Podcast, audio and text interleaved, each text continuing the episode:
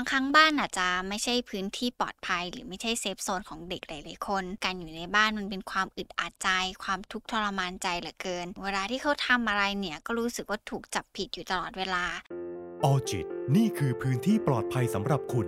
ดาวน์โหลดได้แล้ววันนี้ ทั้ง iOS และ Android สวัสดีค่ะคุณผู้ฟัง ยินดีต้อนรับเข้าสู่ออจิตพอดแคสต์วันนี้อยู่กับอีฟรัชดาพรศรีวิไลนักจิตวิทยาคลินิกค่ะ บางครั้งบ้านอาจจะไม่ใช่พื้นที่ปลอดภัย หรือไม่ใช่ safe zone ของเด็กหลายๆคน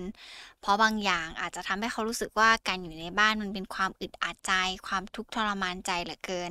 จากการที่ในบ้านเนี่ยมีแต่การดุด่า มีแต่การตำหนิติเตียน รวมไปถึงเวลาที่เขาทำอะไรเนี่ยก็รู้สึกว่าถูกจับผิดอยู่ตลอดเวลา วันนี้อีฟก็เลยอยากจะมาเล่า 5 วิธีการในการที่จะจะให้ผู้ปกครองเนี่ยนำไปปรับใช้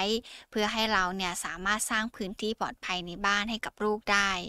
อยากจะให้คุณพ่อคุณแม่หลายๆคนลองสังเกตพฤติกรรมของตัวเองร่วมไปด้วยอะค่ะว่า เราเองเนี่ยมีวิธีการในการเลี้ยงลูกในรูปแบบนี้หรือเปล่า หนึ่งเลยก็คือ จัดการทุกอย่างในชีวิตลูก ลูกเนี่ยไม่จำเป็นต้องคิดอะไรหรือไม่จำเป็นต้องทำอะไรเลย เราเนี่ยคอยที่จะจัดแจงจัดการกับทุกๆอย่างให้ลูกได้ในทุกๆเรื่องเลย พฤติกรรมเหล่านี้บางทีเราจู้จี้กับลูกมากเกินไป เขาอาจจะรู้สึกว่ามันมันอึดอัดใจจังเลย มันไม่มีความเป็นอิสระในการที่เขาจะต้อง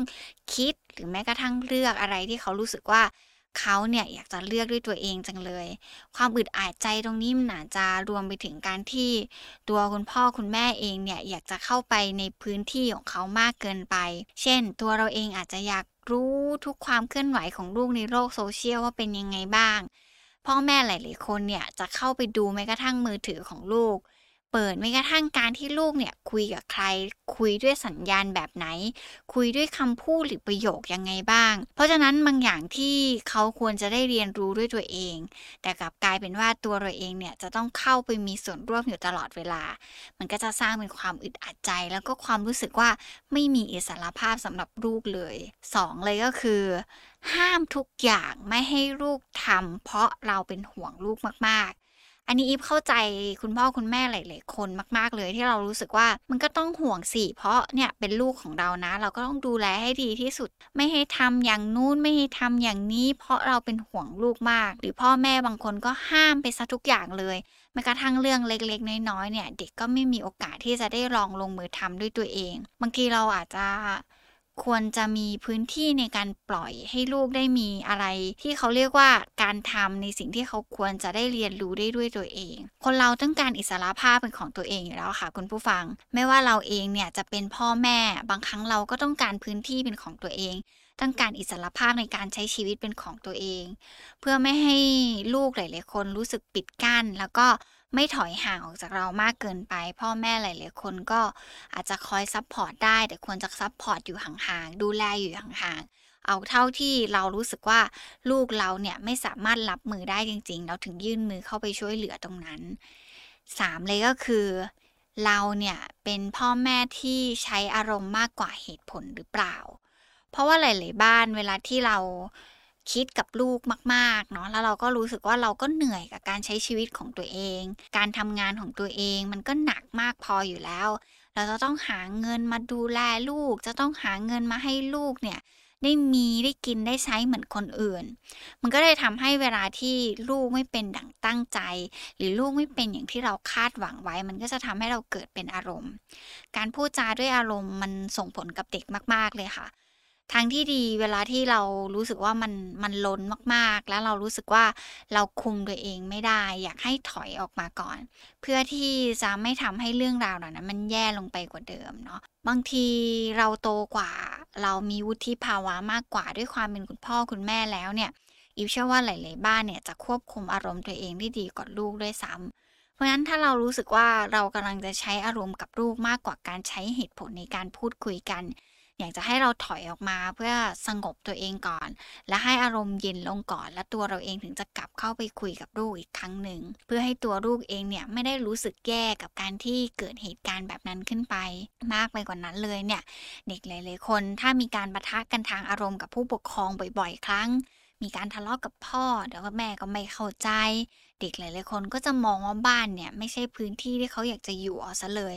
แล้วถ้าเป็นแบบนั้นแล้วผู้ปกครองนั่นแหละค่ะที่จะเป็นคนที่เหนื่อยที่สุดเลยในการที่จะดูแลลูกของเราให้กลับเข้ามาอยู่ในบ้านของเราได้อย่าง เป็นที่ต้องการของใจเรา อย่างที่สี่เลยก็คือ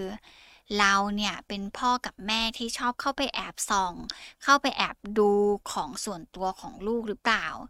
คือบางทีครอบครัวไทยหลาย ๆ บ้านจะไม่ค่อยมีพื้นที่ที่ เป็นพื้นที่ส่วนตัวมากนัก หลาย ๆ บ้านมักจะอยู่รวมกันเป็นครอบครัวใหญ่ ๆ มันก็เลยทำให้หลาย ๆ ครั้งเนี่ยเราก็มักจะคิดว่าพื้นที่ของลูกก็เหมือนพื้นที่ของเรา พื้นที่ในการใช้สอยต่างๆ มันจะต้องถูกแบ่งกันสิจะต้องใช้ร่วมกันได้สิแต่อย่าลืมนะคะว่าถ้าเมื่อไหร่ก็ตามที่ลูกเราค่อย ๆ โตขึ้นเนี่ยการที่เขาอยากจะมีพื้นที่เป็นของตัวเอง อยากจะมีความเป็นตัวของตัวเอง อยากจะ ให้เราเนี่ยให้เกียรติเขาเหมือนกับที่ตัวเขาเองเนี่ยให้เกียรติเรา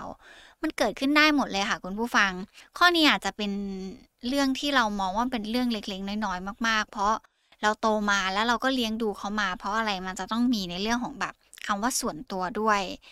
ใครหลาย ๆ คนก็ต้องการความเป็นส่วนตัวค่ะ ลองมองย้อนกลับไปที่เราก็ได้ว่า ในวันที่เรามีสามีหรือเรามีภรรยาแล้วเนี่ย วันหนึ่งตัวเราเองเราก็ยังรู้สึกว่าเราเนี่ยอยากจะมีพื้นที่พักผ่อนเป็นของตัวเองยังเลย อยากจะมีช่วงเวลาเป็นของตัวเองจังเลยแล้วมากไปกว่านนั้นเนี่ยผู้ปกครองหลายๆคนเวลาเข้าห้องลูกเนี่ยไม่มีการเคาะประตูก่อน เด็กก็จะรู้สึกว่าเป็นการลุกล้ำพื้นที่ของเขามาก ๆเลย การที่เหมือนการที่เราเข้าไปแล้วเราแบบเอ้ยใครตกใจจังเลยอะไรอย่างเงี้ย มันจะเป็นคล้ายๆกับคนแปลกหน้าที่เข้ามาในพื้นที่ส่วนตัว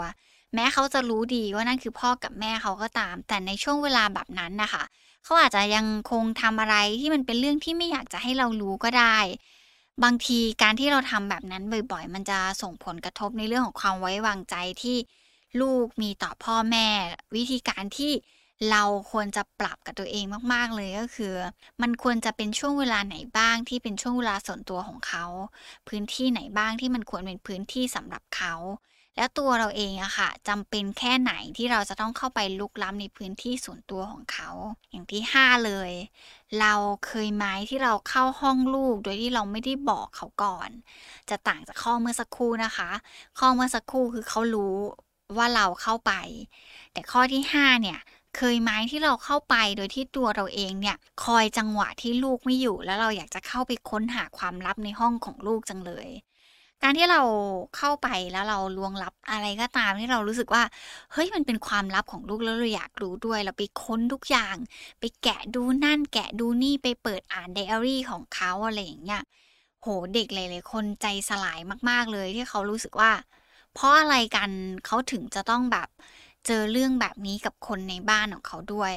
เด็กหลายๆคนจะรู้สึกว่าห้องนอนคือห้องส่วนตัว และห้องส่วนตัวเขาจะสามารถเก็บอะไรก็ได้ที่เป็นความลับของเขาไว้ในห้องนั้นได้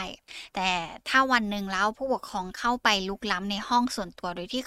ไม่ได้ขออนุญาตเขาก่อนมันก็เหมือนอาการที่เราอะลุกล้ำความเป็นสิทธิมนุษยชนของลูกของเราเข้าไปด้วย บางทีถ้าเราอยากจะรู้อะไร หรือถ้าเราอยากจะได้ความลับอะไรจากเขา เราก็แค่ถามเขา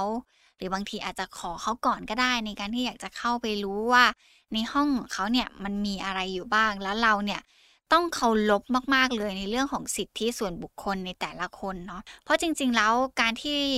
ยิบใช้คำว่าสิทธิส่วนบุคคลเนี่ย จะบอกว่ามันมันมันเป็นเรื่องทางกฎหมายด้วยซ้ำไปที่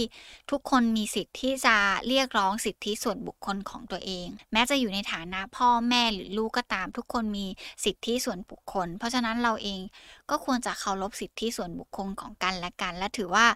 เราทำแบบนั้นเพื่อเป็นตัวอย่างที่ดีให้แก่ลูกได้ด้วยยิบเชื่อว่าเราต่างคาดหวังว่าบ้านเนี่ยจะเป็นที่ที่ ชาร์จพลังในวันที่เรารู้สึกเหนื่อยมาก ๆ เราอยากปลดปล่อยความเป็นตัวเอง เราอยากเอาความเหนื่อยล้าที่เราไปเผชิญกับข้างนอกเนี่ยมาปล่อยแล้วก็วางให้ได้ เวลาที่เรากลับเข้าไปในบ้าน แล้วความเหนื่อยล้าทั้งกายทั้งใจเนี่ยมันก็จะคลี่คลายลงได้ ถ้าเรากลับบ้านเข้ามา แต่พื้นที่ปลอดภัยที่จะสามารถชาร์จพลังได้เนี่ยมันอาจจะไม่ได้หมายถึงตัวบ้านที่เป็นวัตถุก่อสร้างอย่างเดียว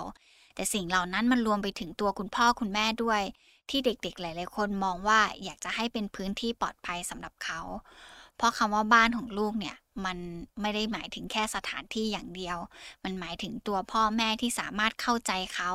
สำคัญที่สุดเลยเนี่ย บ้านที่เป็นเซฟโซนของเด็กๆ หลายๆ คนเนี่ย ควรจะเป็นสถานที่ที่มีความรู้สึกว่าอบอุ่น รู้สึกปลอดภัย แล้วก็ไว้วางใจคนที่อยู่ในครอบครัวได้มากกว่าคนอื่นที่อยู่นอกบ้าน